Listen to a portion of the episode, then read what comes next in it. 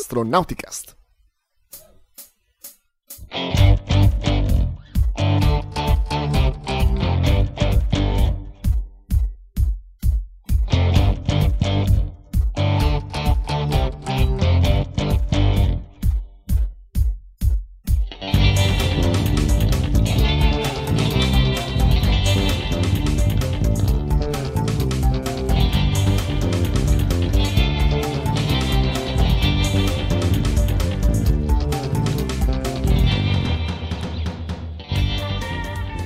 Astronauticast, stagione 15, episodio 3. Live Astronautica Studios, Monaco di Bagni, Baviera. Io sono Michael Sacchi. E questo è Astronauticast, il podcast di ISA-A, l'associazione italiana per l'astronautica e lo spazio.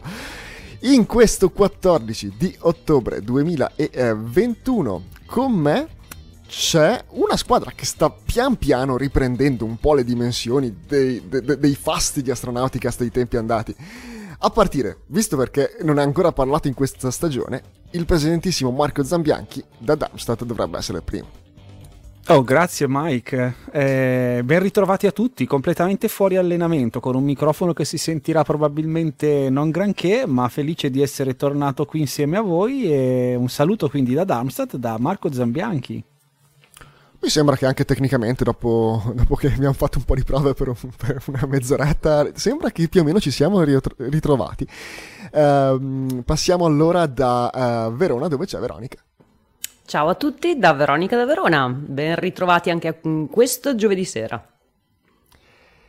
Grazie, Vero, dei saluti e speriamo che eh, anche la tua voce ci arrivi forte. Per adesso tutto bene. Ultimo, per girare il, il giro dei saluti, per finire il giro dei saluti, c'è Paolo Amoroso da Milano. Da Milano vi saluta Paolo Amoroso, nonno Apollo, ricordandovi che se avete domande o commenti potete usare la chat del video della diretta, ma se non ricordo male eh, Marco ha già parlato in questa stagione aprendo con noi la prima puntata del, del nuovo ciclo, forse non, non, non, c'era Marco. Ero io. Allora sto invecchiando più rapidamente. Ho i capelli lunghi e un po' ah, bianchi post pandemia, sì, può sì. essere quello che ci, ci, ci stiamo, ci, ci, stiamo avvicinando come, come, come aspetto. Eh, molto bene, che cosa ci aspetta in questa, in questa puntata 3? Abbiamo qualche notizia sparsa da una, un exposé sulla missione Lucy, uh, Lucy um, una, un'applicazione di Galileo un bel po' più lontano da quella di cui ci siamo abituati e una caterva termine tecnico, di uh, link della settimana, oltre ovviamente alle uh, storie di nonno Apollo. Direi che uh, ci buttiamo subito in, in, questa ricca scaletta. Che cos'è questa cosa? Le- ho letto, devo dire perché quando vedo Galileo la vedo subito, io ci, ci, ci, ci vado a, leggere, ma non ho ben capito e vorrei sentire da Paolo un attimo cos'è questa storia di Galileo sulla Luna. Beh, intanto eh, la notizia è più eh, limitata, ma fa parte di un progetto più generale che riguarda Galileo, ma anche GPS. Allora, partiamo dalla notizia. La notizia è che all'inizio di ottobre del 2021 l'ASI ha, ha firmato un accordo con una startup eh, italiana che si chiama Quascom per la realizzazione di un ricevitore di navigazione satellitare da usare eh, sulla Luna. Quascom intanto è una startup di Bassano del Grappa che si occupa oltre, di, oltre che di navigazione satellitare anche di cybersicurezza spaziale. Quindi è una, una startup che si occupa di tecnologie molto avanzate. E in base a questo accordo con l'ASI dovrà realizzare un ricevitore eh, per la navigazione satellitare che si chiama GNSS NIL eh, sono due parole, eh, vediamo ciascuna cosa significa, due sigle, eh, due acronimi, vediamo ciascuna cosa significa per ricomporre i pezzi di questo progetto eh, che riguarda l'accordo. Allora, GNSS sta per eh, Global Navigation Satellite System, sistema di navigazione globale satellitare, e NIL è un acronimo che sta per Navigation Early Investigation on Lunar Surface eh, ovviamente è ispirato a Neil Armstrong, il primo essere umano a mettere piede sulla Luna. Perché questo ricevitore per la navigazione satellitare eh, dovrà essere usato in una missione lunare, eh, una missione lunare che eh, si svolgerà nell'ambito di un programma della NASA che si chiama CLPS. Questa sera abbiamo tante sigle. Eh, CLPS sta per Commercial Lunar Payload Services e la missione sarà la CLPS 19D. Eh, questo programma CLPS è un programma con cui la NASA eh, acquista servizi di trasporto di payload, di carichi utili e di esperimenti sulla Luna, li acquista da privati che devono quindi occuparsi dell'integrazione di questi payload e del trasporto sulla Luna. Nel caso della missione CLPS-19D, eh, i payload, incluso il ricevitore NIL, eh, costruito che, eh, da realizzare da Quascom, eh, viaggeranno a bordo di un lander eh, di, che, chiamato Blue Ghost, eh, prodotto e realizzato da una società spaziale privata americana piuttosto nota, è Firefly, è nota soprattutto per il suo lavoro sui lanciatori, se non ricordo male, ma datemi conferma, è anche quella che fa la, la stampa in 3D dei motori, se non ricordo male, confermate? Comunque eh, ha in, uh, in fase di, di, di, studio e realizzazione un proprio vettore eh, privato, ma non è questo l'oggetto del contratto. In questo caso dovrà fornire a NASA il lander Blue Ghost su cui viaggeranno oltre al ricevitore NIL eh, altri nove payload esperimenti. Il programma CLPS, ne abbiamo parlato per esempio anche in una scorsa puntata a proposito del rover Viper della NASA, è un programma con cui la NASA cerca di eh, mandare degli esperimenti sulla Luna eh, sia per fare da precursori robotici del programma Artemis di esplorazione umana della Luna, quindi per eh, sperimentare delle tecnologie o per acquisire dati scientifici, ma poi anche in prospettiva per eh, dare un supporto al programma Artemis eh, con missioni che svolgano dei, dei compiti, delle attività richieste da Artemis.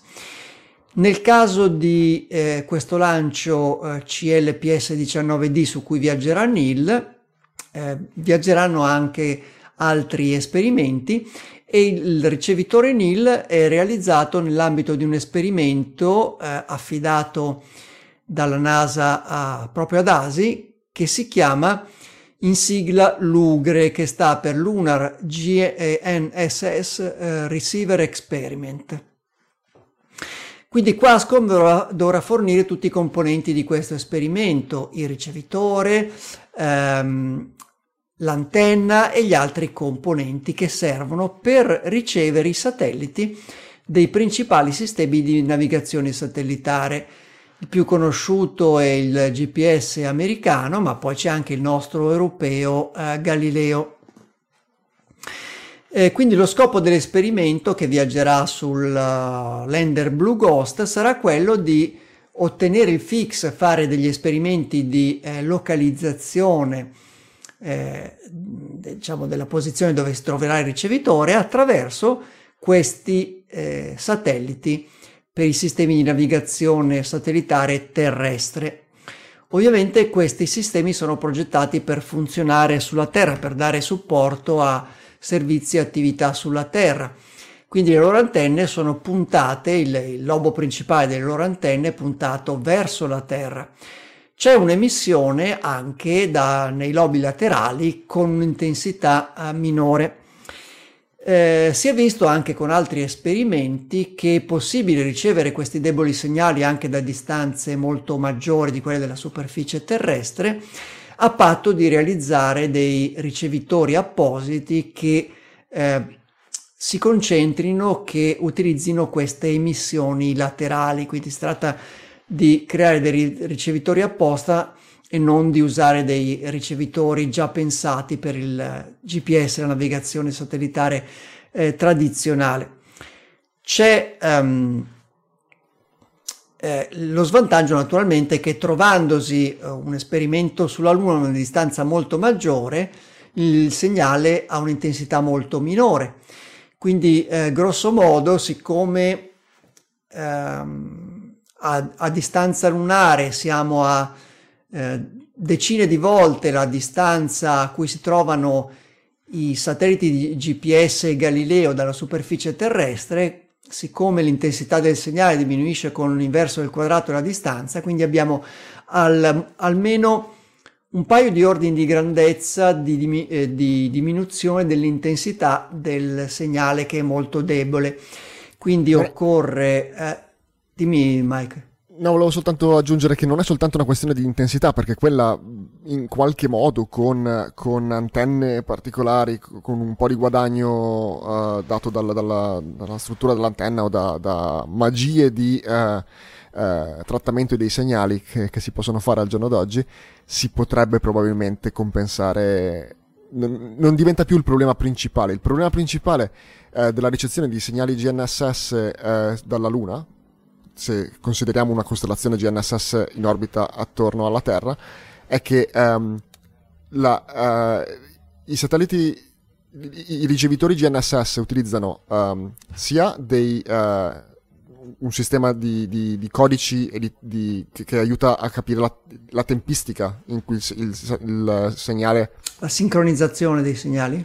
Mm, è, più che altro misura- un, un, espediente per misurare la distanza in tempo luce tra satellite e ricevitore e in più ha bisogno di trovare il, la trasmissione del satellite all'interno di una banda di frequenza che cambia in base al, al Doppler, no? Um, però uh, i, i, i, ricevitori terrestri, tu dicevi prima che non può essere un ricevitore terrestre normale uh, a ricevere un segnale G, GPS o Galileo dalla, dalla Luna, proprio Mare. per quello, non soltanto per la, la, la, la, potenza del segnale, ma anche per lo spazio di banda in cui deve cercare il segnale certo. che è molto diverso a causa del fatto che un, un oggetto in orbita attorno alla Luna ha una velocità relativa a, ai, ai, satelliti Galileo uh, diversa da quello che ha un, un, un, oggetto a terra o in orbita terrestre.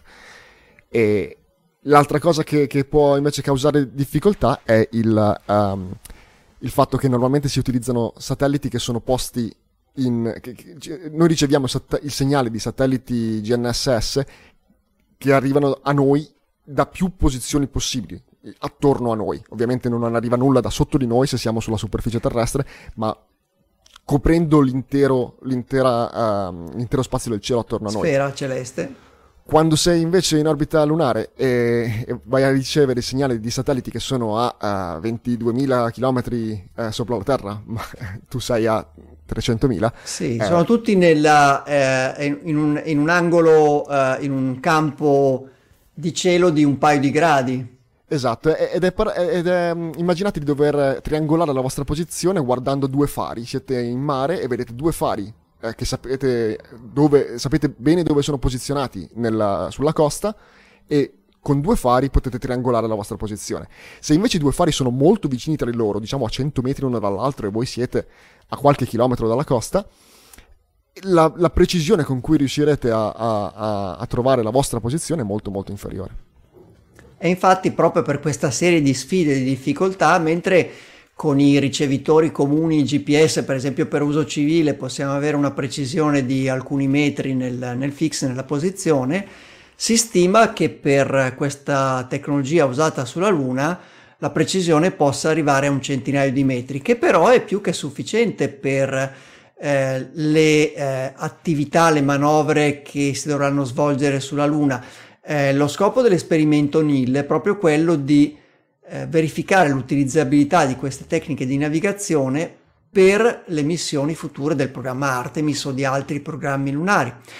Eh, ricordiamo un, una manovra di precisione storica, cioè la, l'atterraggio di Apollo 12 eh, a poca distanza dalla sonda Surveyor 3, riuscì la, la, l'EM dell'Apollo 12 ad atterrare a meno di 200 metri dal Surveyor. Quindi una precisione di 100 metri sarebbe più che sufficiente, per esempio, per far atterrare un lander vicino a un punto stabilito della superficie lunare. Quindi è comunque un, eh, una buona tecnologia, un, uno strumento molto utile anche per le operazioni eh, sulla Luna il ricevitore NIL dovrà eh, fornire tutti questi componenti e farà ampio uso di tecnologie di, chiamate di SDR, cioè Software Defined Radio, cioè l'utilizzo di software per svolgere alcune funzioni di, di, dei dispositivi radio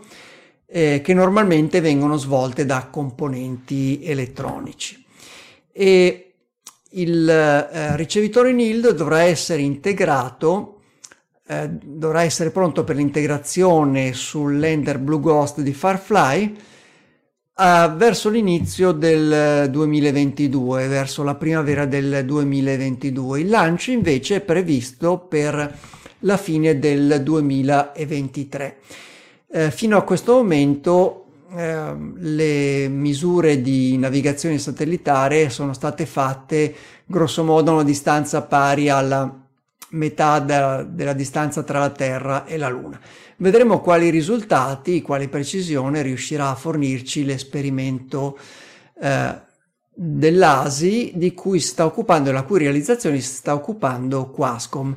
Anche l'ESA ha, ha allo studio la realizzazione di esperimenti di questo tipo, cioè di navigazione satellitare eh, dalla Luna e che dovrebbero partire più o meno nello stesso periodo, quindi entro un paio di anni. Quindi le principali agenzie spaziali, i principali programmi di ritorno e di esplorazione della Luna stanno cercando anche di capire eh, se è utilizzabile questa tecnologia di navigazione satellitare che ormai è onnipresente e fondamentale qui sulla superficie terrestre. Grazie Paolo. Um, eh, eh, adesso mi, mi, ricordo che cosa, che cosa, quando ho letto la notizia a inizio settimana, era proprio quella, quell'osservazione che ho fatto prima, che, che mi era rimasta, uh, che, avrei voluto avere il tempo di, di discutere sul forum astronautico. Quello che invece viene discusso sul forum astronautico, dopo che Paolo vi ha riempito di acronimi, è una missione eh, che eh, non è un acronimo, tanto per cambiare, eh, che è eh, Lucy e eh, è anche un po' più vicino nel tempo rispetto a quello che, di cui ha parlato Paolo perché è quasi ora del lancio. Eh sì, eh, dopodomani, sabato, sarà lanciata Lucy, la prima missione robotica ehm, verso gli asteroidi troiani. Cosa sono questi asteroidi troiani?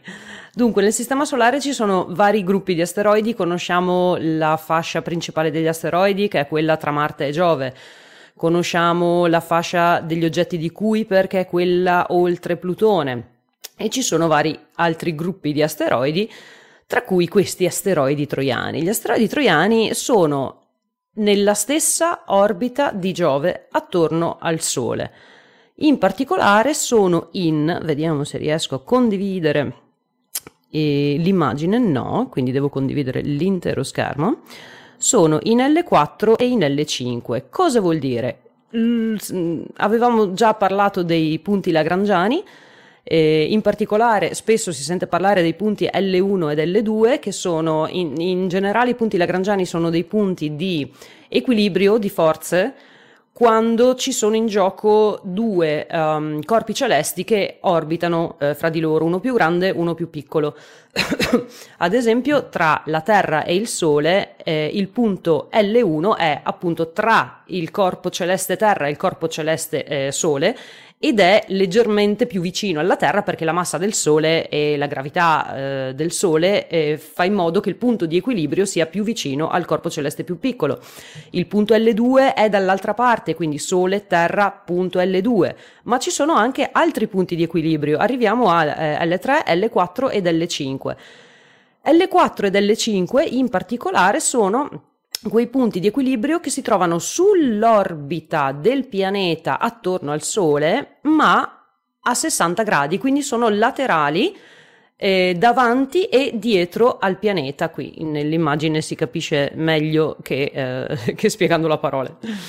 Um, gli, asteroidi, eh, gli asteroidi troiani sono, e qui sì che posso condividere questo schermo, con un video file, eccolo qui, si trovano nelle posizioni L4 ed L5 di Giove rispetto al Sole.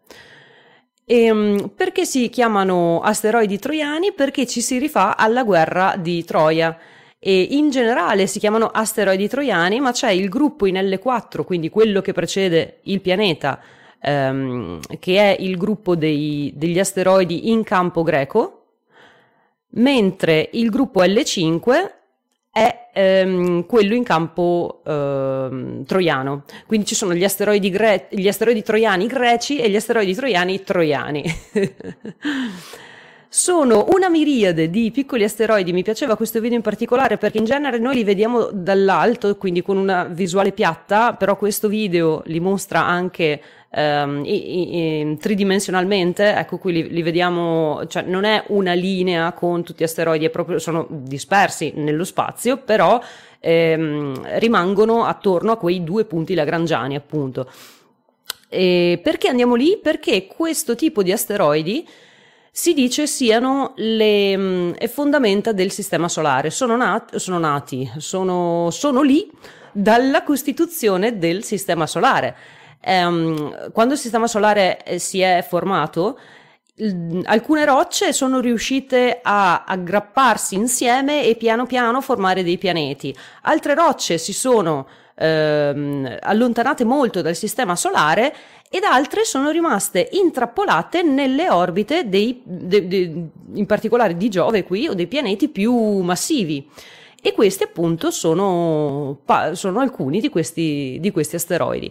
Quindi NASA vuole lanciare una missione robotica per andare a visitare questi asteroidi, andare a, andare a capire un po' di più, perché da Terra sì, si riescono a vedere e Hubble riesce ad identificare anche alcune caratteristiche di questi asteroidi, come ad esempio il colore, però non si riesce a capire bene la, mm, la superficie, bisogna andare là, bisogna andare là, non c'è niente da fare, se vogliamo studiarli dobbiamo andare là.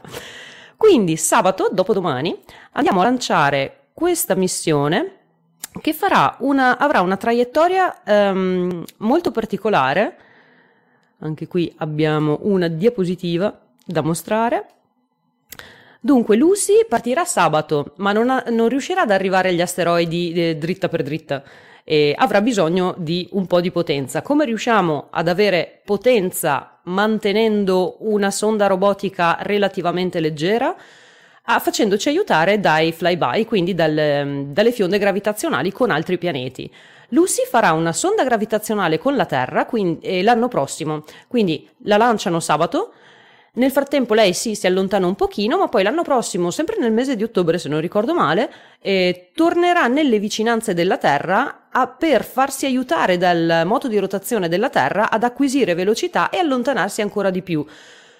Prima, questo primo flyby non è sufficiente, questa velocità che ha preso non è ancora sufficiente per arrivare là, quindi un, un, si allontanerà un pochino e poi fra due anni, cioè dopo due anni, tornerà nei pressi della Terra di nuovo per acquisire ancora più velocità e finalmente riuscirà ad arrivare nella zona degli asteroidi.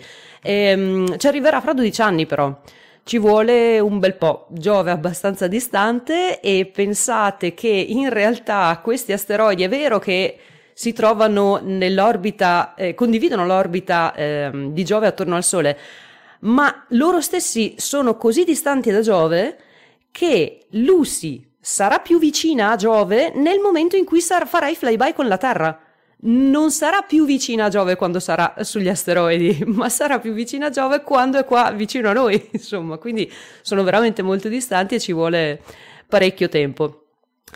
Um, questa traiettoria andrà prima a visitare eh, gli asteroidi troiani in campo greco, quindi quelli nelle quattro che precedono Giove, e eh, ne visiterà eh, una manciata e poi, per riuscire ad andare dall'altra parte, quindi in L5, nella zona dietro a Giove, dovrà tornare a fare un altro flyby con la Terra che le permetterà questa volta di prendere una direzione, lo stiamo vedendo adesso, eh, di prendere una direzione che la porta eh, in L5, quindi dall'altra parte. Um, la missione si concluderà nel 2033, nel 2033. Sarà comunque una lunga missione, avremo modo di parlarne parecchio. Um, che strumenti ha a bordo Lucy? Che cosa, andrà, che, per, mm, che cosa andrà a vedere di questi asteroidi? Non ne ha molti in realtà, ne ha 3-4 eh, perché uno strumento in realtà è due in uno ed è Ralph. Eh, Ralph è una, mm, sono delle videocamere, c'è una videocamera nel visibile che ha 5 filtri a colori, quindi sarà interessante vedere le, le foto che arriveranno di questi asteroidi in, in, in alta risoluzione, insomma, come, come, come, sarà possibile, perché poi non si avvicinerà tantissimo agli asteroidi, si avvicinerà massimo di mille chilometri. Perché? Perché eh, è una distanza sufficiente per permettere agli strumenti di Lucy di studiare gli asteroidi come vogliamo noi, ma allo stesso tempo ehm, di di, di, ehm, è una distanza che ci permette di tracciare la sonda e di non confonderla con gli asteroidi.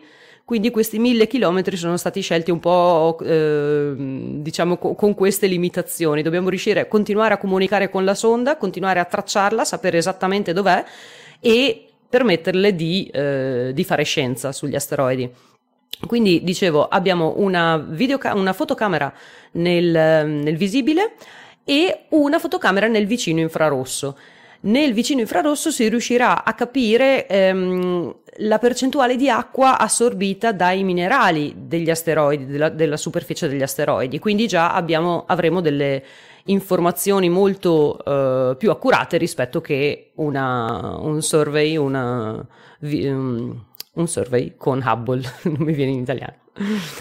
Poi ci sarà l'ORRI, e un altro, il secondo strumento di, di Lucy, che è una camera ad alta risoluzione con un potente zoom e servirà sia per la navigazione, ma soprattutto per fare foto nel dettaglio ehm, della superficie, mm, intendo foto fisiche dei crateri, si, si, vuole andare a studiare i crateri di questi asteroidi per capire eh, quanto grandi sono, se sono grandi, se sono piccoli, quanto giovani possono essere questi crateri o se sono crateri antichi e, e così mh, cercare di stimare un po' da quanto tempo quegli asteroidi eh, sono lì, perché sì, sappiamo che sono lì dalla costituzione del sistema solare, ma esattamente no, quindi andando a vedere ehm, la grandezza e la, le caratteristiche dei crateri possiamo avere delle informazioni in più.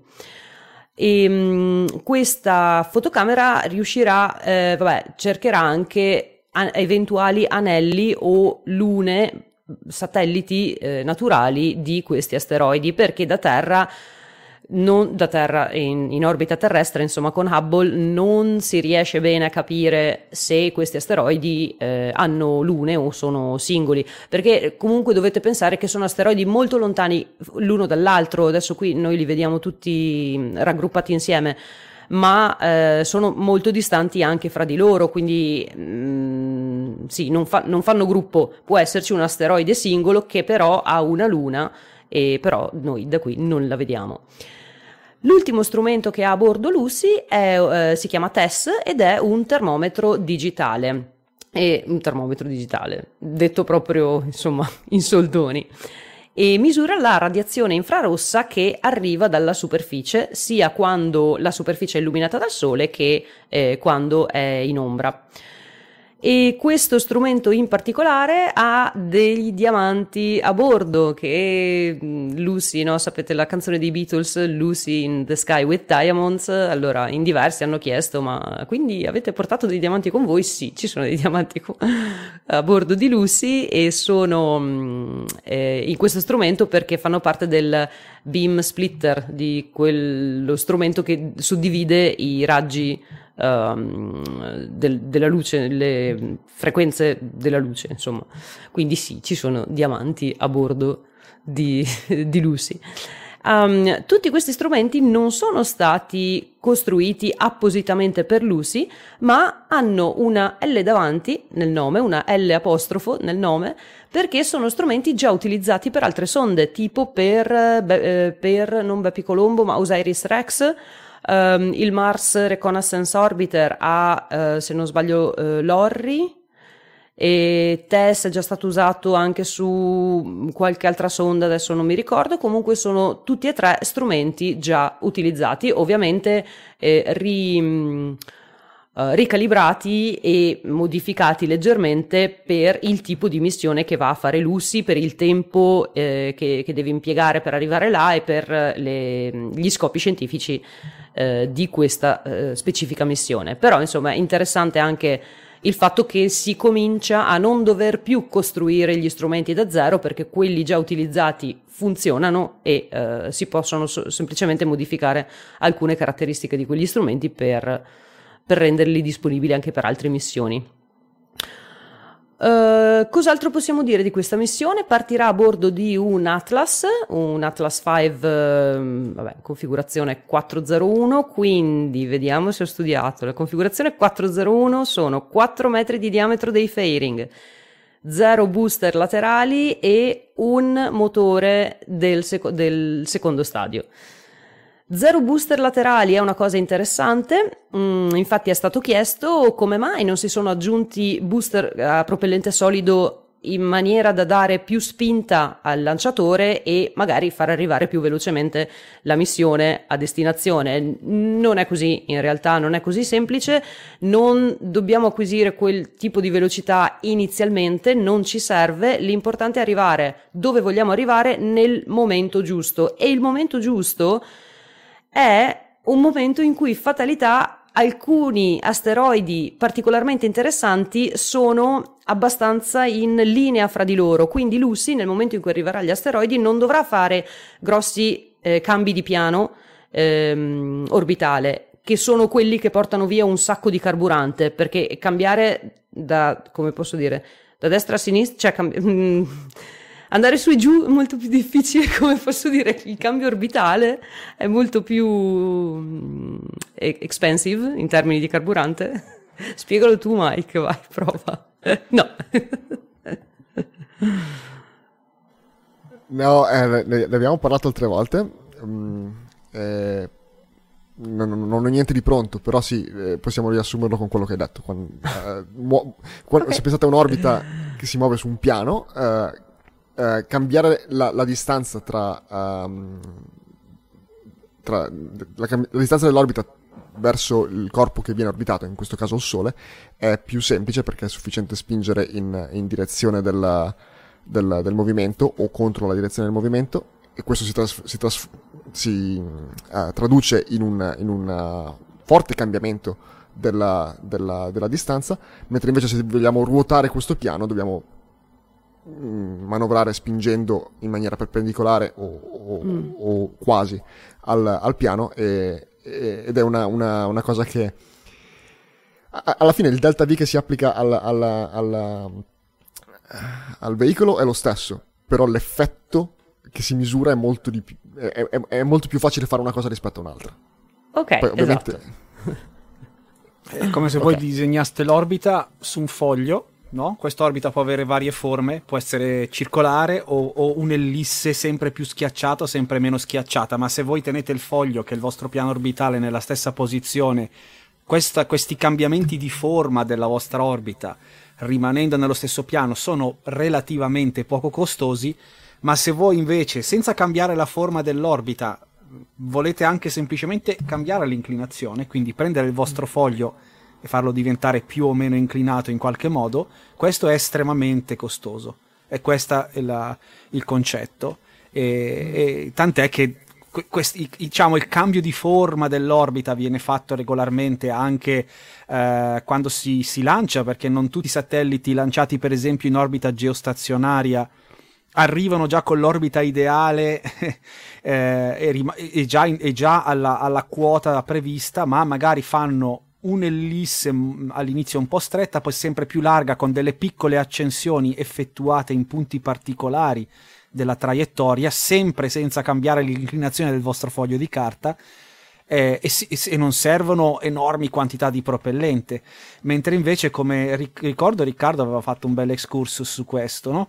eh, quando certe compagnie devono lanciare eh, satelliti a certe inclinazioni, ma allo stesso tempo evitare il, eh, i centri abitati o che nella loro traiettoria in caso di potenziale incidente vadano a cadere su centri abitati devono fare dei cambiamenti di piano quindi cambiare l'inclinazione del nostro foglio e quello è abbastanza costoso eh, Sì, eh, la meccanica orbitale è veramente qualcosa mm. di, da un lato a volte intuibile, dall'altro controintuitivo.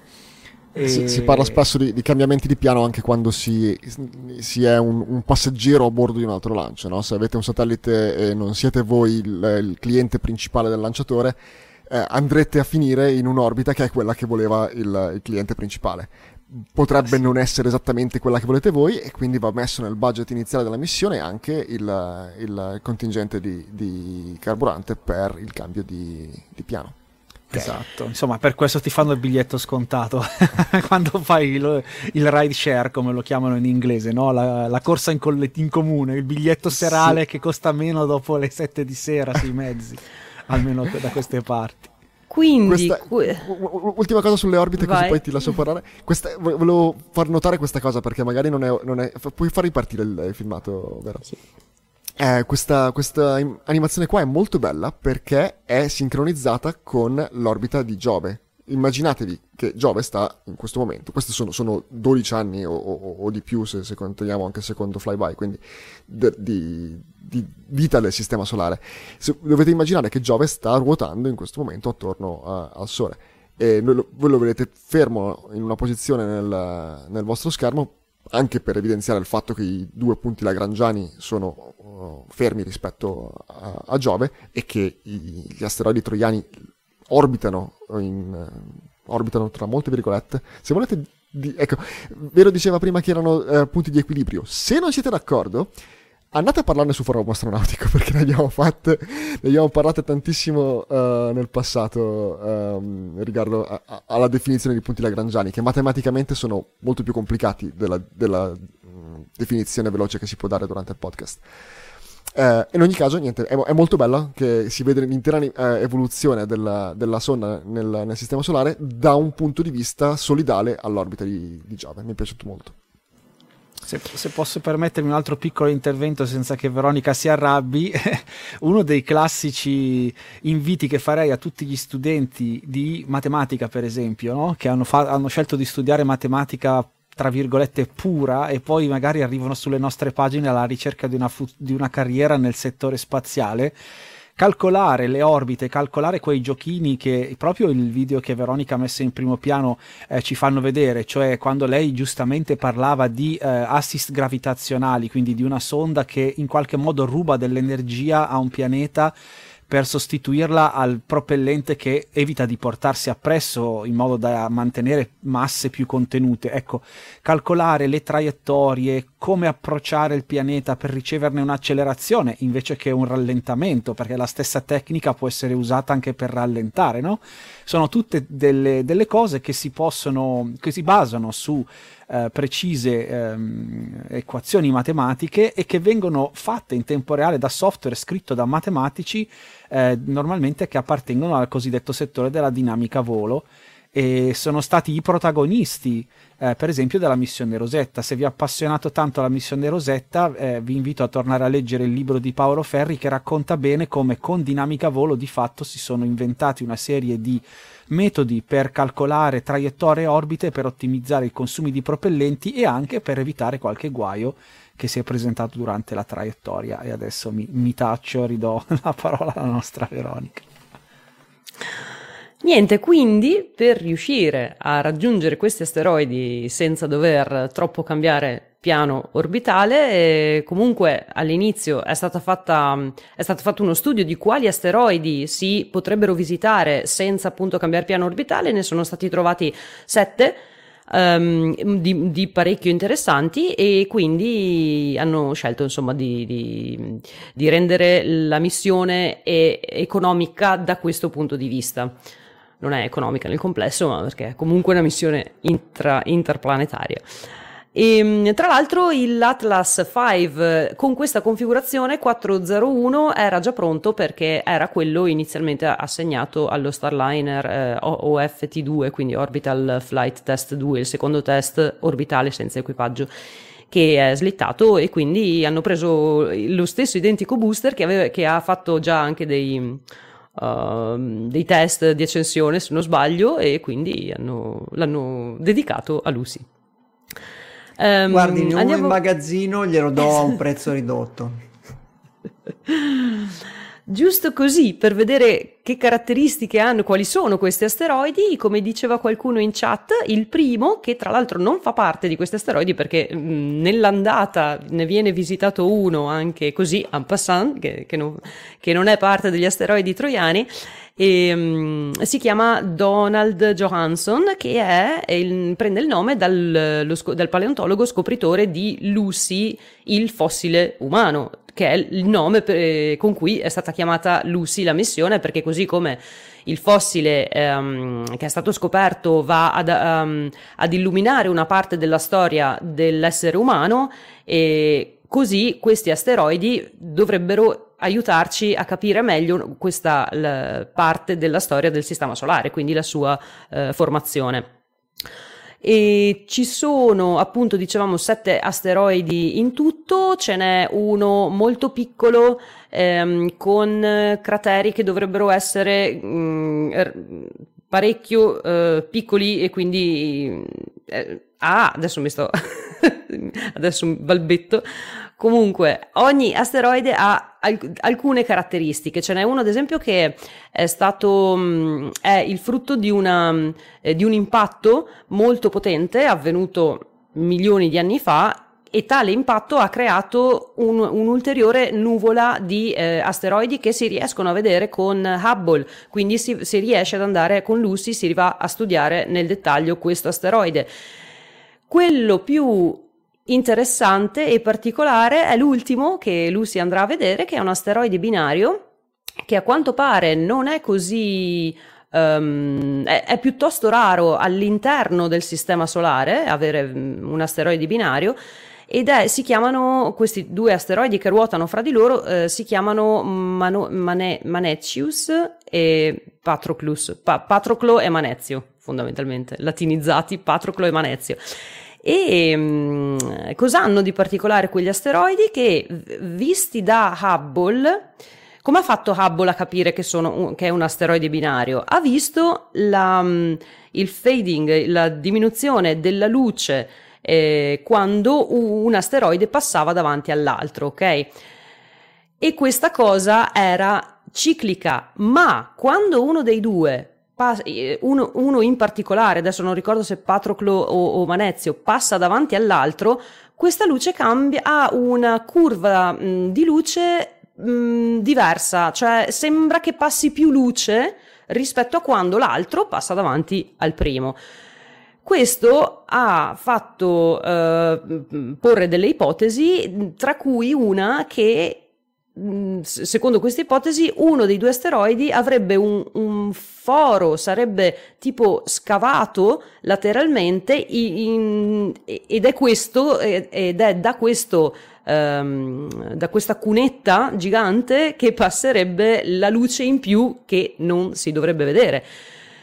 Questa cosa, però, se, do- se, veramente dovesse avere questo foro, questo con- questa conca, ehm, questa cosa impatta le caratteristiche fisiche dell'asteroide e quindi la, ehm, ehm, potrebbe dare dei, delle problematiche a Lucy nel momento in cui lei fa il flyby attorno a questo asteroide, perché cambia la massa, cambia il, il, ehm, sì, la, la, la, il tipo di la gravità di questo asteroide, che da un lato magari è più forte, dall'altro meno, a causa proprio di queste caratteristiche eh, fisiche particolari. E sarà interessante and- andare a vedere se Hubble aveva ragione in primis e se queste ipotesi potrebbero essere uh, validate oppure no. Ecco, quindi niente, questa è Lucy, fra due giorni parte, sabato potremo salutarla e fra un anno potremo forse, forse riuscire addirittura a vederla ad occhio nudo durante il primo flyby, perché il, um, il punto di massimo avvicinamento alla superficie terrestre sarà di 300 km, cioè arriverà più vicina rispetto alla Stazione Spaziale Internazionale. Vedremo in che zona del mondo arriverà e se riusciremo a vederla.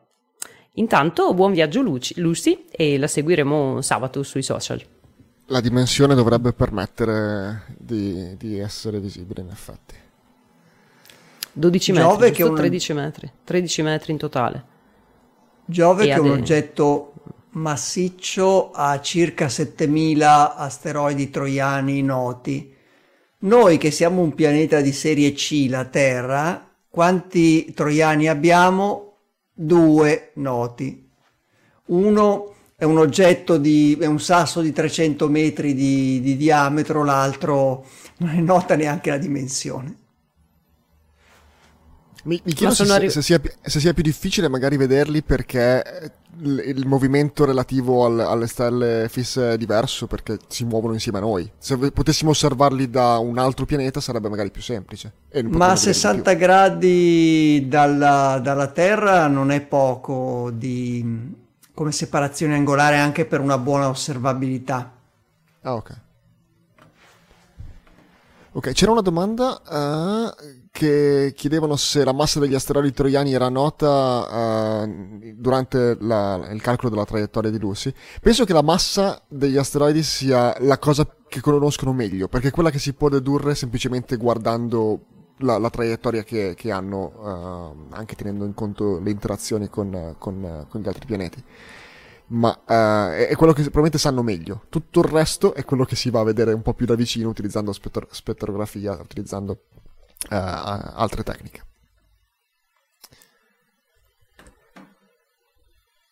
Se questo è quanto, uh, direi che è il momento della questua. E di solito io sono molto imbarazzato durante la questua, perché no, la questua, la questua è come la, chiamia, come la chiamiamo interne, internamente, ma si tratta dell'interludio. Um, e sono molto imbarazzato perché non so mai uh, chi ringraziare, uh, perché normalmente chi tiene i cordoni della borsa, che è il tesoriere, e in questo caso anche funzione del presidente, um, eh, non è presente ultimamente e quindi non sappiamo mai eh, chi ringraziare. Questa volta lascio la parola interamente a lui Così abbiamo quello e altro. Eh, Mike, ho paura che sta settimana ce la caviamo in 5 secondi perché come la settimana scorsa non abbiamo avuto donatori, che di solito sono le persone che ringraziamo per prime perché mettono mano al portafogli. In realtà è anche un po' colpa mia perché eh, in 10 secondi riassumo il burocratichese di quello che abbiamo fatto quest'anno. Abbiamo messo mano al nostro statuto vecchissimo per rinnovarlo e trasformarci in una APS, quindi un ente del terzo settore secondo la nuova normativa adottata in Italia e quindi abbiamo anche riformato lo statuto andando a creare eh, delle tipologie specifiche, diciamo nuove che non esistevano prima eh, che prevedono di fatto eh, la figura del socio come una figura altamente specializzata, ma la, introduce la figura di sostenitore, come per esempio già succede con Wikipedia, anzi abbiamo proprio preso ispirazione da Wikipedia Italia per questa cosa, e quindi tutti coloro che negli scorsi anni si erano associati a ISA ricevendo la tesserina magica di, disegnata dal nostro Riccardo, potranno farlo con le istruzioni che andremo a mettere online entro, penso, al massimo un mesetto, anche prima, il mio obiettivo è di farlo entro la fine di ottobre, ma diciamo per non fare promesse che poi non riesco a mantenere eh, entro la prima quindicina di novembre con tutte le istruzioni del caso. La differenza grossa rispetto alla, alla, agli scorsi anni è che la figura del socio è quella di una persona attiva nella divulgazione che quindi avrà un suo proprio set di requisiti eh, specialistici a cui deve rispondere, ma dal punto di vista di chi ci ha sempre eh, sostenuto attraverso appunto la sua tesserina annuale potrà continuare a farlo, si chiamerà sostenitore e non socio. Eh, però il Mike, il ringraziamento lo possiamo fare sempre e comunque alla redazione che ci rifornisce di, queste, di questi articoli che sono un po' la benzina. Eh, sì, ragazzi, non facevo la diretta da eh, giugno mi sono accorto giustamente preparando tutto in anticipo 5 minuti prima di entrare in diretta che il telecomandino che accende i led dietro di me è, è, è, non ha più batteria e non riesco ad accenderli. Quindi il buio è dovuto a questo e all'aumento del costo dell'energia naturalmente. Non sappiamo più dove tagliare. Quindi no ringraziamo sicuramente i nostri, i nostri articolisti. Eh bravo Mike così non mi sento troppo solo. E, e i nostri revisori eh, il nostro coordinatore di, reazione, Gian, eh, di redazione, Gianmarco, che tra l'altro è anche l'autore del, del mega spiegone su cos'è il punto Lagrangiano L1 e con tutte le sue definizioni matematiche che trovate. Ho visto che qualcuno l'ha inserito nel link dell'episodio poi eh, nelle note. Quindi, se non l'avete visto nella chat in diretta, se ci state seguendo in differita, recuperate le nostre note dell'episodio che vi portano lì ad approfondire un, un aspetto forse un po' tecnico, ma anche molto interessante eh, secondo me naturalmente, per capire un po' lo spessore del lavoro che sta dietro al calcolo delle traiettorie e, e anche le caratteristiche fisiche del nostro sistema solare. Comunque, quindi grazie no- alla nostra redazione e, e grazie a tutti coloro che una volta che riusciremo a sbloccare questa cosa sul nostro sito isaa.it, troveranno le istruzioni per tornare a sostenerci. Eh, quindi sicuramente è qualcosa che, che vogliamo fare. E poi eh, ringraziamo anche le persone della redazione che cominciano ad affacciarsi qui, no? Eh, so che mentre io non c'ero è arrivato qualcuno a dare manforte anche per lo speciale estivo, vero Veronica? Si è affacciato uno dei nostri articolisti, Marco, se non ricordo male, Marco Carrara, e esatto. ce ne esatto. saranno altri eh, che, che, si faranno vivi, quindi la squadra di Astronauticast eh, si allarga, così come si è allargata eh, nel tempo la nostra redazione. E, e, quindi niente, i nostri ringraziamenti vanno a tutti, a tutti voi.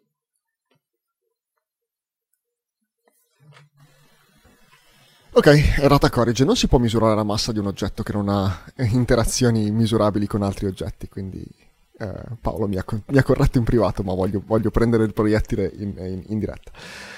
Uh, molto bene. Uh, possiamo continuare quindi, Marco? Um, sì, assolutamente Mike, direi che possiamo chiudere la questua rimandando i nostri ascoltatori più interessati a darci una mano a un paio di settimane su isaa.it per ulteriori istruzioni. Perfetto, e dunque è arrivato il momento delle storie di nonno Apollo. Al di sopra della terra c'è una magica città, là si fanno esperimenti con strumenti di ogni età. Chi saranno le persone strane che vivono là? Nonno Apollo ci racconta le loro curiosità. Il 13 marzo 2015 la NASA lanciò in orbita terrestre MMS Magnetospheric Multiscale Mission, una missione eh, di carattere geofisico per lo studio di eh, alcuni processi fisici che riguardano il plasma, il plasma eh, che è presente nella magnetosfera terrestre, che dava anche il nome a questa missione.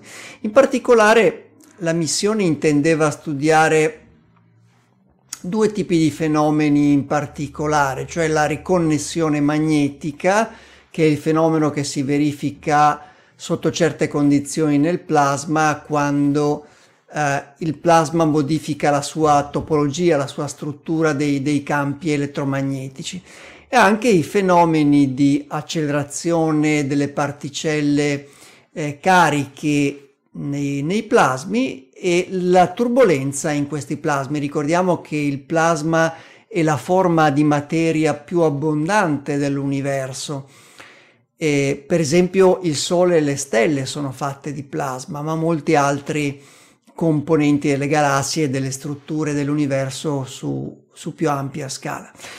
Eh, questi plasmi hanno innanzitutto i plasmi studiati dalla missione MMS eh, hanno innanzitutto un interesse astrofisico e geofisico, cioè per lo studio della struttura del sistema solare, perché per esempio eh, i fenomeni di riconnessione magnetica sono quelli alla base dei, degli spettacolari fenomeni delle aurore polari, quindi le aurore boreali e australi, magnifici fenomeni luminosi che osservano anche gli astronauti dallo spazio.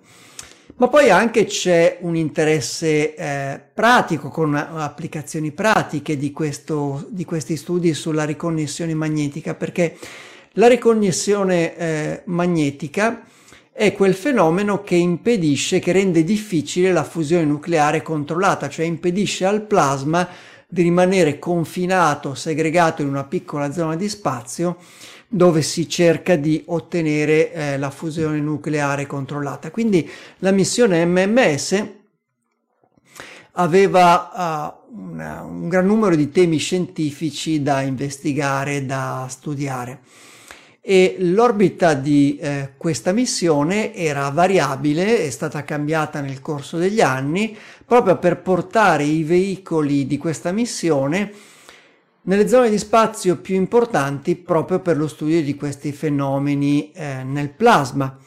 Per esempio nella zona eh, tra la Terra e il Sole e poi nell'emisfero notturno, quindi al di là della, della Terra eh, rispetto al Sole.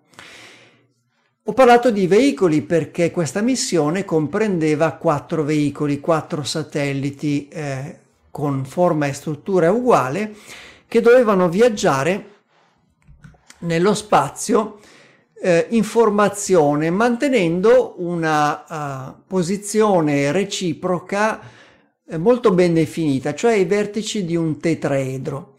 Quindi avevano delle esigenze di navigazione particolarmente eh, importanti, cioè delle esigenze stringenti di navigazione per poter mantenere la posizione reciproca a questi veicoli con grande precisione. È proprio nell'ambito di, eh, per ragioni di navigazione che questa missione ha stabilito, oltre una serie di importanti risultati scientifici che riguardano proprio i plasmi e la magnetosfera, anche un traguardo eh, tecnologico interessante e curioso.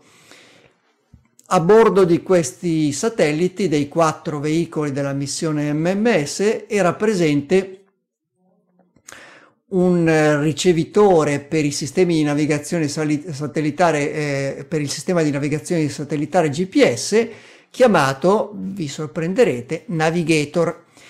Eh, con questo ricevitore satellitare eh, appositamente progettato per l'impiego non sulla superficie terrestre ma eh, nello spazio a distanza eh, oltre l'orbita dei satelliti del sistema GPS venne realizzato appositamente questo ricevitore e consentì di fare dei, dei fix, delle misure di posizione eh, a distanza molto grande. Infatti la missione MMS detiene attualmente il record certificato dalla, dalla Guinness, dal Guinness World Record, della, del fix più lontano, del fix GPS più lontano fino ad ora realizzato. È stato realizzato in due momenti di questa missione, cioè in due eh, periodi in cui l'orbita si trovava a distanze diverse proprio per esplorare regioni diverse del plasma. La prima volta nel 2016, quando i quattro veicoli si trovavano a 70.000 km di distanza dalla Terra e successivamente nel 2019 quando i veicoli si trovavano a 187.200 km dalla Terra. Questi rimangono eh, attualmente i record, eh, rimane questa missione attualmente eh, con il record del fix più lontano realizzato con un sistema di navigazione satellitare, un record che potrebbe essere superato da un paio d'anni quando il lander Blue Ghost con a bordo il ricevitore satellitare eh, NIL raggiungerà la Luna nell'ambito delle missioni preliminari per il programma Artemis. Anche per questo episodio è tutto e l'appuntamento è la prossima storia di Nonno Apollo.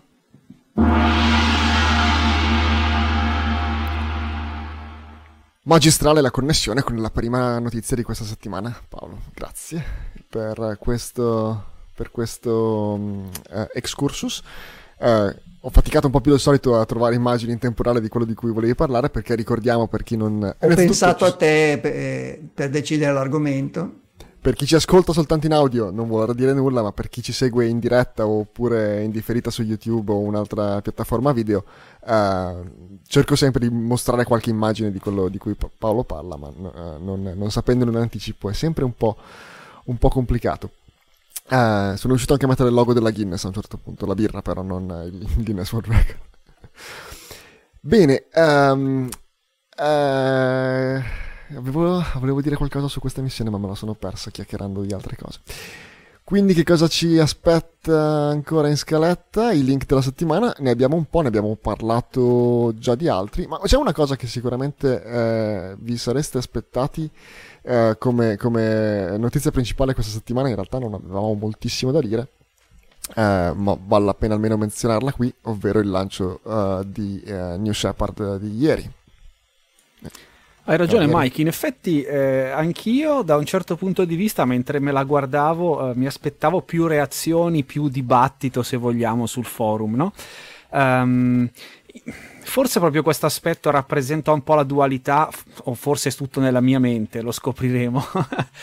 eh, rispetto a, a, come le persone approcciano le missioni di, di, di, dei turisti spaziali che sono veramente decollate eh? questa, diciamo, in questa seconda parte del 2021. Eh, se ci pensiamo un attimo, tra l'esordio di Virgin Galactic, le due missioni a questo punto con equipaggio di Blue Origin, il fatto che in questo momento a bordo della stazione spaziale ci sia un'iniziativa come quella di girare il film Uh, portata avanti dall'agenzia spaziale russa che non definirei turismo spaziale, ma comunque è molto borderline considerato con, se la paragoniamo a quello che consideriamo eh, il ruolo tradizionale dell'astronautica e degli astronauti.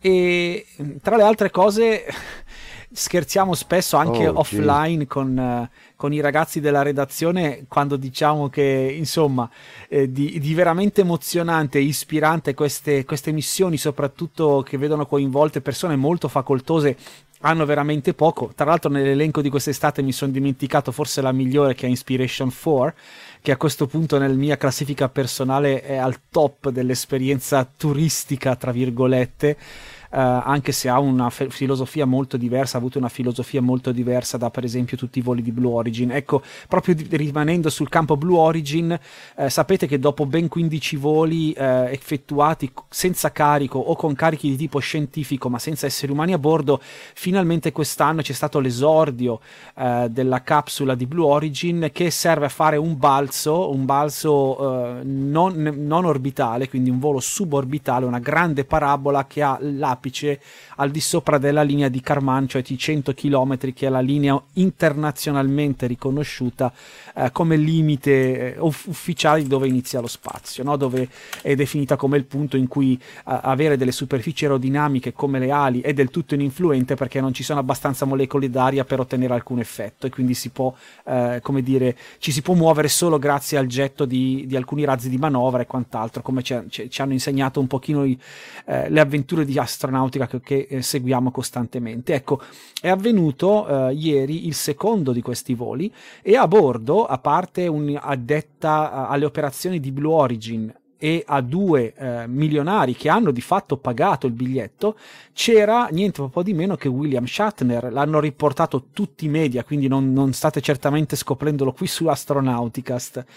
Eh, ma quello che è stato particolarmente bello dal mio punto di vista e forse uno dei pochi elementi di ispirazione veramente o comunque che mi ha suscitato una reazione emotiva più che di ispirazione nel guardare questa missione è stata proprio la prima di tutto l'idea di avere questa figura di Shatner che è stato il comandante Kirk della, della, della famosissima saga di fantascienza di Star Trek almeno nella serie originale eh, che finalmente è arrivato nello spazio per davvero a bordo di questo mezzo, anche se è potuto rimanere in questa situazione, in questo luogo che lui ha finto di navigare per, per 3-4 anni durante le trasmissioni della, della, serie originale, più tutti i film, eccetera, eccetera, ci è arrivato veramente. Ed è la persona nell'equipaggio che ha avuto forse la reazione più, più, più viscerale, più, più emozionata, più, coinvol- più, coinvolta, al di là del divertimento che vediamo nelle immagini che Mike sta mettendo a schermo, no? Quindi arrivati all'apogeo, uh, Blue Origin ha, ha, ripreso le reazioni e, e, in un filmato di una quarantina di secondi che vedete anche a piena risoluzione sul canale YouTube di Blue Origin. Ma quello che mi ha colpito molto è stata la reazione di Shatner quando è sceso eh, dalla capsula. Ve lo faccio magari vedere un secondo, Mike, ho preparato il, la cosa e, mi, ti rubo uh, lo stream un attimo. Uh, perché? Prima di tutto perché quando è arrivato a terra c'erano una serie di persone a dare il benvenuto a, a tutti gli occupanti di questa, di questa, missione, di questo volo, tranne Shatner, che lo vedete qui, è in piedi, un po' così, non so se stupito, stanco, magari un po' indolenzito, si guarda intorno e mentre gli altri abbracciano parenti, amici o non sappiamo bene chi, eh, Shatner rimane lì e l'unica persona che ci ha portata di mano è Bezos, no? che ha voluto fare lui stesso l'apertura del portello si è affacciato a salutarli e se l'è catturato, se l'è catturato cominciando a fare un debriefing in tempo reale di vari minuti di, di tutte le emozioni fortissime, interrompendosi più volte perché eh, commosso, quindi arrivato alle lacrime.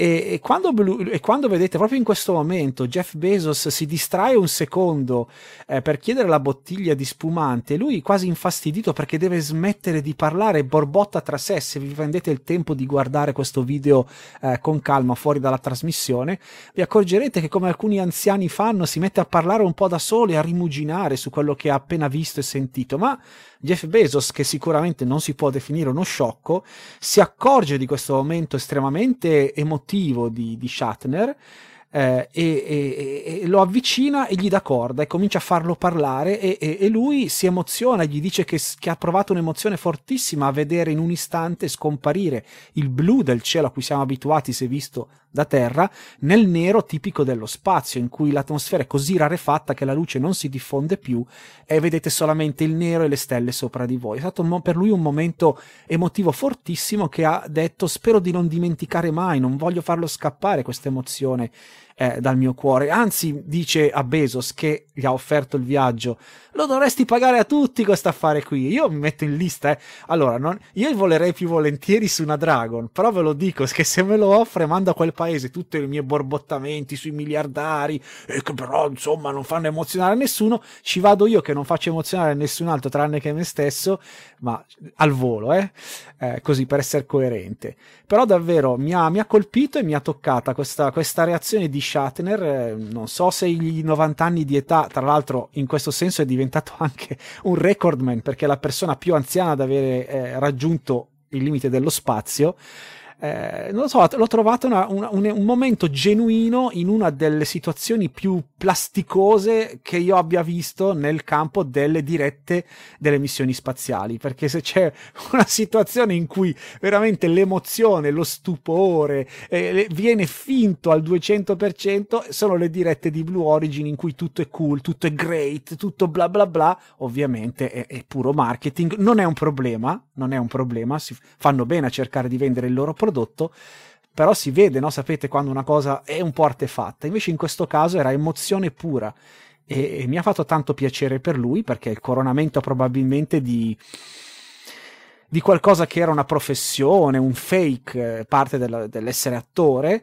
è diventato qualcosa di reale e, lo ha letteralmente sconvolto. Quindi sono curioso di vedere se nel, nel, corso dei prossimi giorni rilascerà qualche intervista anche a delle tv. Immagino che saranno molti eh, nei paesi anglofoni a cercare la sua presenza, vista la sua reazione, a cercare poi di farlo commentare ulteriormente.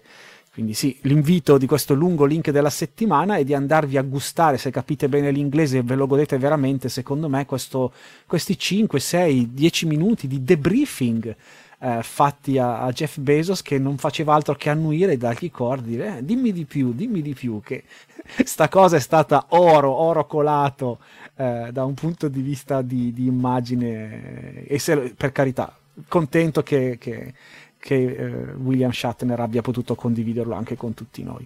Dice I hope I'll never recover, che è, spero di non riprendermi mai, che è, è bellissima come frase, perché se, se, cioè, sembra negativa, no? Però se uno lo dicesse in... Eh, avulsa dal contesto, invece in, quel, in quell'ambito lì è, è potentissima. Io Un'altra scusa già... che mi è venuta, che mi sono quasi dimenticato, ma voglio citare, è che lui ha fatto forse due gaff. Sapete che non dicono mai il motivo per cui sospendono il conto alla rovescia, no? Su Blue Origin vi siete accorti? Quando fanno la hold dicono solamente hold, dicono oh, sì sì è giusto che per la sicurezza ci prendiamo il tempo. Verissimo, eh? non è che sto facendo delle teorie del complotto, però non vi dicono mai esattamente qual è stato il problema. Lui fa, eh, perché quando ci hanno detto eh, c'è un problema al motore sospendiamo il conteggio, evidentemente vuol dire che loro in cuffia ricevono le informazioni complete e poi il problema non c'è stato, è stato transiente perché sono partiti, no? E la seconda cosa è che ha detto: Io non so cosa fanno gli altri. Secondo me si riferiva a, a SpaceX, no? O, o, a Virgin Galactic, una delle due, o magari entrambe ma quello che hai fatto tu, sei un grande, diceva Shatner a, a Bezos. Quindi, quello non so se è stata una gaffa. Gen- non, so, non so, quanto fosse genuina me... quella. Dici, eh, quella... So. sono un ingenuo, ragazzi. No, ma magari, magari semplicemente era un eco di un discorso privato che avevano fatto e mm. che era... Mm una specie di Inception che aveva messo Può nella essere, testa di William Shatner. Insomma, um, aver avuto no, il viaggio offerto potrebbe aver aiutato, però non lo so se a 90 anni Shatner ha ancora questa prontezza di queste finezze, di, non lo so. Io, Io non so cosa che... fanno gli altri podcast, però voi... esatto. Sono contento che hai fatto tu il discorso sugli miliardari, Marco, perché la prima puntata l'ha toccata a me. Eh, volevo soltanto, ok, aggiungere una piccola cosa, eh, che il contrasto, l'hai già menzionato tu, ma volevo evidenziarlo di nuovo, il contrasto tra Shatner che parla e lo spruzzare lo champagne dietro. È, è, è un po' la, la caffonaggine del... del è quello, che, è quello che, che sporca parecchio questa, questo tipo di, di, attività, questo tipo di, di, imprese, detto anche nel termine commerciale, del, nel, nel, significato commerciale del termine.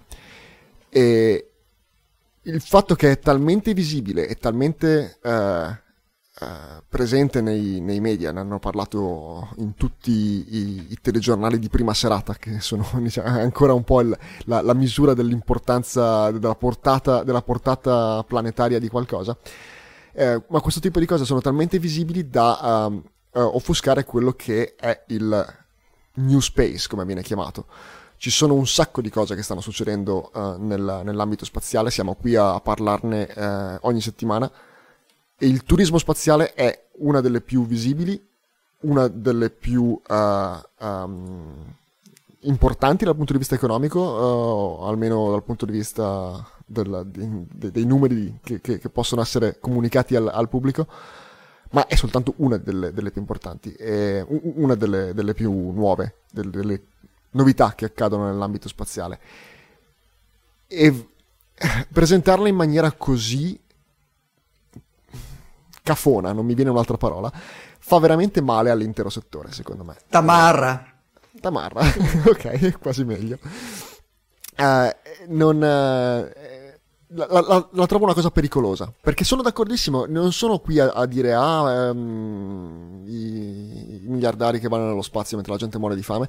So benissimo che questo ha un effetto netto positivo sul settore, se eseguito correttamente, e secondo me non si sta facendo il meglio che si può fare, grazie a questo tipo di, di, di cafonaggini. Sono, sono, sono, sarò un po' moralista, un po', un po' No, no, no, però, capisco eh. lo spirito del, del, discorso e lo condivido anche. Poi trovo anche interessante, così lo, lo menzioniamo, magari lo aggiungo ai, ai link eh, trovato anche interessante l'opinione ufficiale, tra virgolette, di due ex astronauti che sono Mike Massimino e, e il suo collega, ecco perché devo dire il nome, me lo sono appena lapsusato, eh, che hanno eh, da qualche mese iniziato il podcast e video podcast su YouTube Too Funny Astronauts. Eh, e hanno loro preso una posizione molto netta su questa questione, eh, come dici tu, approvando tantissimo il fatto che esista, perché di fatto ogni volo pagato da qualunque miliardario è un volo in più che dà esperienza alla casa costruttrice, eh, che fa aumentare il, il following del settore e così via ha un suo verso della medaglia come ogni cosa, che è un po' la banalizzazione di questa cosa. A me personalmente starebbe tutto benissimo purché non mi vengono più a far vedere le cartoline pitturate a mano dai bambini di, della scuola elementare di Van Horn con una ricaduta ispirante dei voli di Jeff Bezos. Va benissimo se mi dici che vendi il volo a un miliardario, non mettergli dei fiori che non servono. Fanno bene a pagare il biglietto, se avessi soldi lo farei io domani, vi porterei tutti con me, se avessi soldi per farlo, non ce li ho purtroppo, li guardo con una certa invidia, cerco solo di non vendere un prodotto di un certo tipo per qualcosa che non è. Però eh, la, la, la, partecipazione di Shatner pre- nel volo precedente della... Um, mamma mia, perché? Wally Funk. Sempre... Oh, Wally, Wally Funk, Funk, grazie. Um, sono stati effettivamente due, due, bellissimi episodi in cui persone ormai di età avanzata hanno visto coronato un sogno, un'esperienza che mi ha toccato emotivamente tantissimo e spero che nel prossimo volo sia, prosegua questa logica, anche se fosse una pura logica di marketing, di mettere a bordo qualcuno che tutti noi potremmo essere d'accordo si merita, no? un volo nello spazio. Penso che possiamo immaginare tutti noi qualcuno a cui potremmo suggerire a Jeff, dai, pagagli il biglietto, Jeff, o pagagli il biglietto, Elon, no? Eh, spero che continuino, così ci danno per ognuna di queste missioni almeno qualcosa, una, un, elemento di sincerità, di, di bellezza, ecco. Esatto, perché le, le parole di Shatner di, di, ieri, proprio nel, nella sua inconclusività, nel fatto che non trovava, non trovava la, la, chiusura di quello che voleva dire, perché erano, era un, un flusso di, di, sentimenti, è la cosa più bella eh, della, della missione, di, del, del lancio di ieri. E sono, sono uh, cosciente del fatto che è parte del marketing, era lì per fare la pubblicità, era lì per farne parlare e, e va bene, va bene così perché ha, ha, comunicato un attimo il senso di, di, di, di uh, meraviglia che uh, è veramente appiattito e, da, da, da, tutto il resto e si diventa cinici, si diventa cinici ed è, ed è naturale. Mi piace che ci sia stato un angolino di, di, di purezza. Un angolo poetico. Sì. Um, bene, uh, proseguiamo con un altro link della settimana che è per un tool per visualizzare l'orbita della stazione spaziale. Sì, è un'applicazione interattiva per visualizzare l'orbita della stazione spaziale, per animare e visualizzare l'orbita della stazione spaziale da diversi punti di vista e diversi sistemi di riferimento. Normalmente vediamo delle rappresentazioni statiche semplificate in cui l'orbita della stazione appare o come un'ellisse um, o come una sinusoide su una proiezione um, geografica diversa. Ma in realtà l'orbita della stazione è, un, è una traiettoria completamente dinamica sia per il movimento della stazione sia per il, la rotazione della Terra e questo strumento ci permette proprio di visualizzare questi aspetti dinamici dell'orbita, eh, capire in quali posizioni della Terra si trova da un'orbita all'altra la stazione, come è disposto il piano della stazione nello spazio e, e, molte altre osservazioni interessanti si possono fare.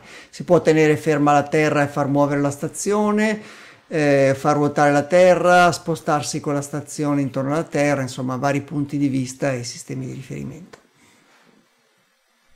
Provate a giocare con le impostazioni. Molto bello anche eh, perché eh, penso che la, la, il sistema di default, l'impostazione di default è quella più chiara perché permette di vedere, di, di spiegare il concetto della stazione spaziale che continua a girare intorno alla Terra con la Terra che ci gira sotto. E, è la cosa più difficile da spiegare anche quando ci si mette d'impegno, stai lì con le mani davanti alla persona che non capisce. Usate questo, questo sito qua che trovate nelle note dell'episodio su astronauticast.it. Cosa abbiamo poi? Cosa abbiamo poi? Il video della relocation della Soyuz MS-18. Sì, è uno dei video più spettacolari realizzati dalle GoPro montate sulle Soyuz. In questo caso mostra la rilocazione della Soyuz MS-18 da, se non ricordo male, dal modulo Rasvet a Nauka e in questo caso ha compiuto delle manovre in più la Soyuz MS-18 anche per osservare complessivamente la stazione spaziale. Ci sono immagini e, questo video è un montaggio sia delle immagini della GoPro eh, puntata verso il finestrino, dal finestrino an- anteriore della Soyuz, sia poi dell'interno della capsula con i cosmonauti che, eh, che fanno questa manovra. È una una, un video accelerato di, di, di, manovre che hanno richiesto diverse decine di minuti, che sono avvenute in diversi punti dell'orbita, dal lato illuminato al lato notturno, e con anche alcune manovre di eh, rotazioni varie che danno una, un'atmosfera molto fantascientifica al, agli aspetti dinamici di questo video.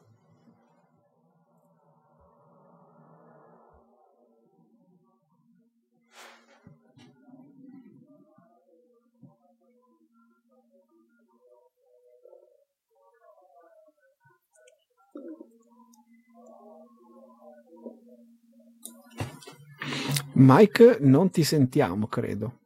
Oh, scusate. Ora eh, sì. Oh, abbiamo cambiato un attimino Pensavo la fossimo procedura. rimasti qua. tutti senza parole di fronte alla Mike, non ti H- ai- agli schermi della, della Soyuz, effettivamente molto belli.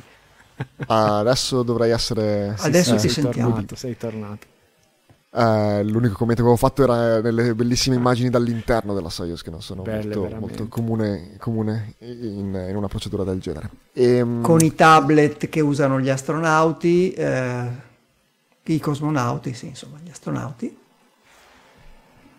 Ok, poi ci sono dei link che abbiamo già menzionato. Marcos... eh, eh, Sì, no, Eh. confermo che abbiamo aggiunto il link alla discussione sul punto lagrangiano presente su Forum Astronautico. Ho messo il link a, ehm, al podcast di Mike Massimino e Garrett Re- Reis- Reisman, eh, i due astronauti amiconi che hanno iniziato a fare Too Funny Astronauts. Ve lo, ve lo consiglio tantissimo, ve lo ascolto mentre corro e mi ammazzo dalle risate. Se la gente mi vede quando passo, penseranno sono completamente matto è impossibile finire un episodio senza farsi qualche risata veramente da farsi male alle guance, quindi consigliatissimo.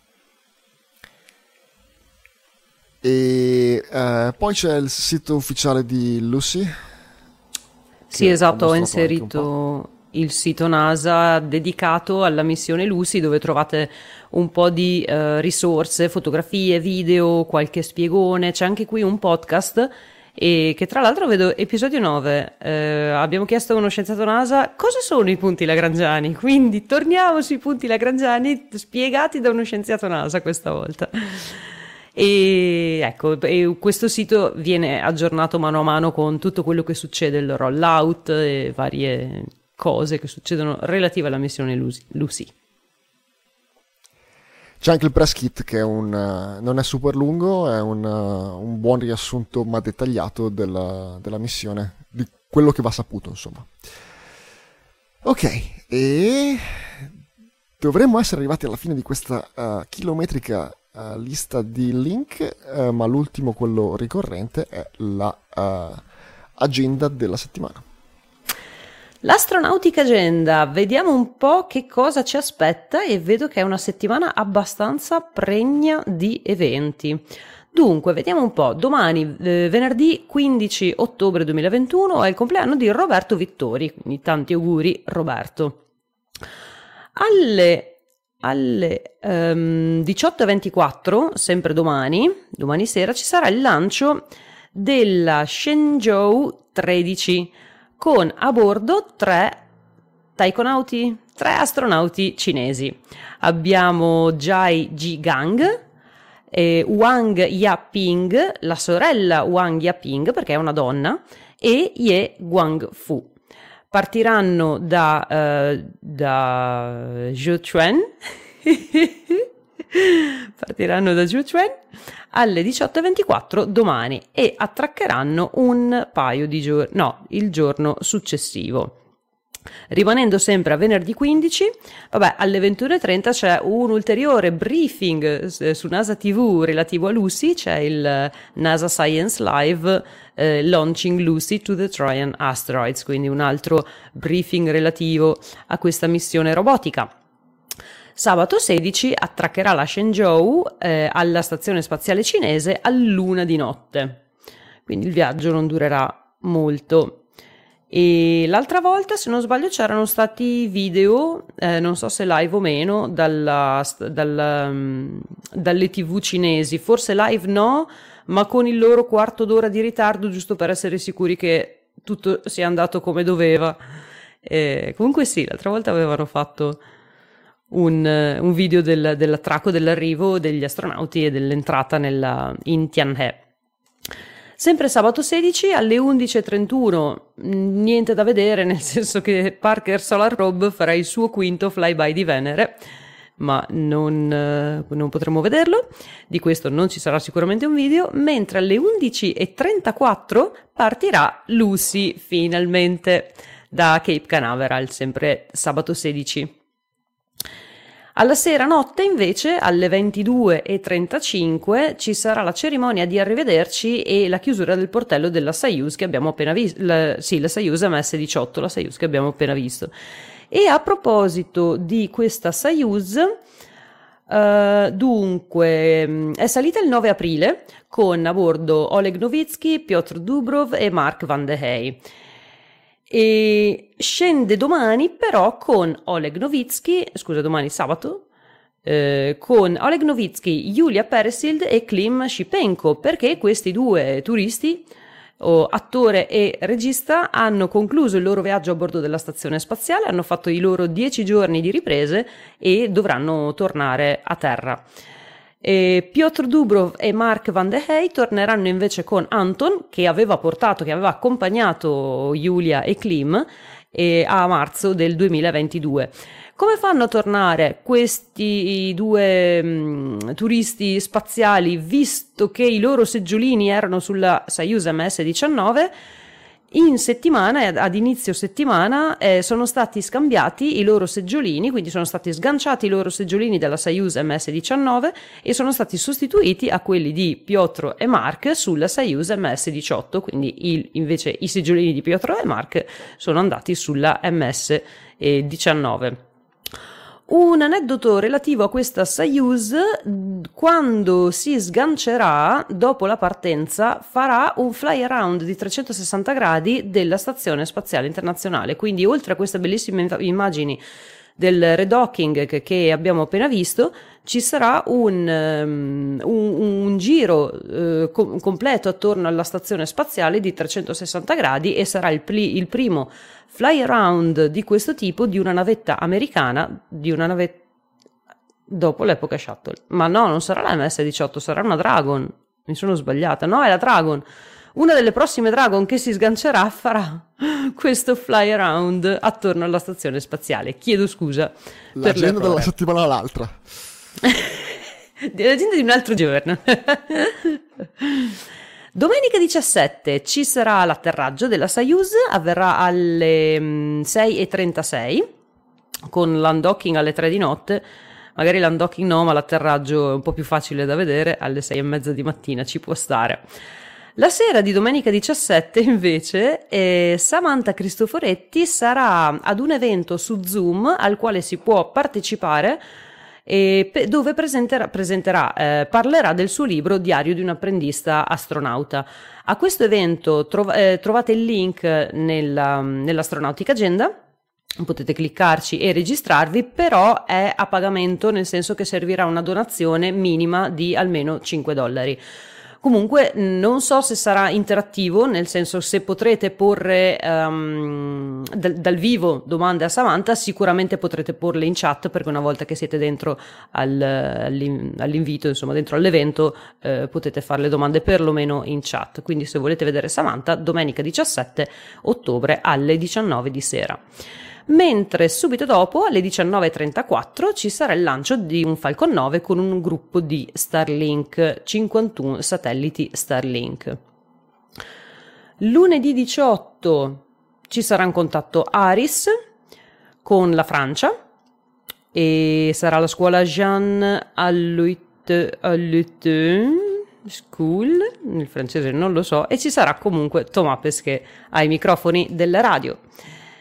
Martedì non succederà nulla, mercoledì neanche, giovedì 21 sarà il compleanno di Doug Harley, che se non sbaglio da poco ha lasciato il, mm, il suo ruolo in NASA, giusto? Ha lasciato la carriera di astronauta. E poi ci sarà l'undocking della Progress MS-17 all'1.42 di notte. Invece alle 8 di mattina del giovedì 21 della settimana prossima, se mm, avete un attimo prima di andare in ufficio, potreste vedere il primo, il volo inaugurale di un um, ehm, KSLV-2 Nuri, che è un vettore della Corea del Sud, che proverà a lanciare dal, dal pad Naro Pad 1 sempre appunto in Corea del Sud. Questo qui è un vettore che, mh, mm, eh, che ha, avrà a bordo un carico fittizio, quindi non satelliti, niente di attivo, ma è solo per vedere appunto, essendo un volo inaugurale, se riesce a partire con un carico a bordo e sarà un carico fittizio di 1500 eh, che porterà in orbita eliosincrona. E poi alle 21.30 giovedì prossimo torneremo noi con Astronauticast.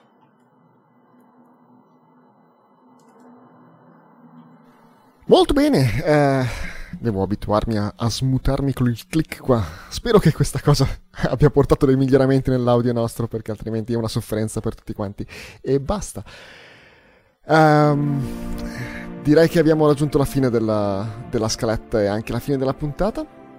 Uh, come diceva Vero, l'appuntamento per il 14 di... Uh, no, 14 di ottobre è oggi, il 28 di ottobre. E facciamo un giro di saluti. Eh, 21, sto guardando no? il 20... Eh sì, sì, ma ho, cioè, ho scrollato troppo in anche il 28. sì, ma ho scrollato fino in fondo la, la, la, il calendario spaziale. Non ce la posso fare, ragazzi. Sono anche le eh, 23.09 del 14 vero, di ottobre. Allora, ridete con me non, e non di me eh, a partire da Marco Zabianchi da Darmstadt. Ma cosa ti devo dire io, Mike, che sono qua al buio, una, al lume di una candela a dare il mio contributo? Eh, no, no, è stato un piacere tornare in diretta e a fare quattro chiacchiere con voi e a interagire con la nostra chat. Ricordiamo che siamo in diretta su YouTube, quindi anche le papere ci stanno perché non ci sono tagli, non ci sono correzioni, prendiamo l'audio e lo pubblichiamo di solito così com'è. Parolacce non ne diciamo, quindi vi solito non le dobbiamo bippare, o forse qualcuna ma passa così. Grazie di essere stati con noi, un saluto da Darmstadt da Marco Zambianchi. Andiamo a Milano? Da Milano vi saluta Paolo Amoroso, nonno Apollo, ricordandovi che fino alla pun- prossima puntata potete continuare a seguirci e partecipare alle nostre discussioni su forumastronautico.it. Le ultime notizie sullo spazio invece sono su astronautinews.it. E a Verona. Vi saluto anche Veronica da Verona, vi do appuntamento a giovedì prossimo e portate pazienza. Portate pazienza anche del fatto che sei l'unica con la luce accesa adesso. Uh, va bene, allora uh, ci sentiamo lunedì prossimo, eh, giovedì prossimo, giovedì, giovedì ragazzi, giovedì prossimo, fino ad allora. Ad Astra.